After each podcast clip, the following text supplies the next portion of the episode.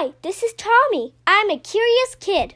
I love to learn and always work hard in school, but I really love exploring difficult and complex subjects like economics, astrophysics, and psychology. Every day I try to go to sleep a little bit smarter than when I woke up. Here's what I learned today.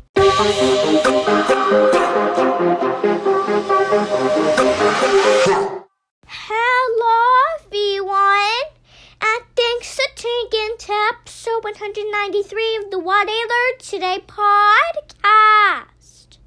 It's Favorite Quote Friday.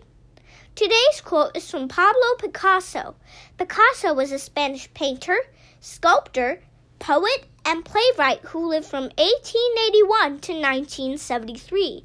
He is known as one of the most influential artists of the twentieth century. He is also known for co-founding the Cubist movement. He said, "The purpose of art is washing the dust of daily life off our souls." I really like this quote because it reminds us the importance of creativity in our lives. Pursuing a creative outlet and expressing ourselves through creative works helps us to grow as people. That's what I learned today. Thanks for listening.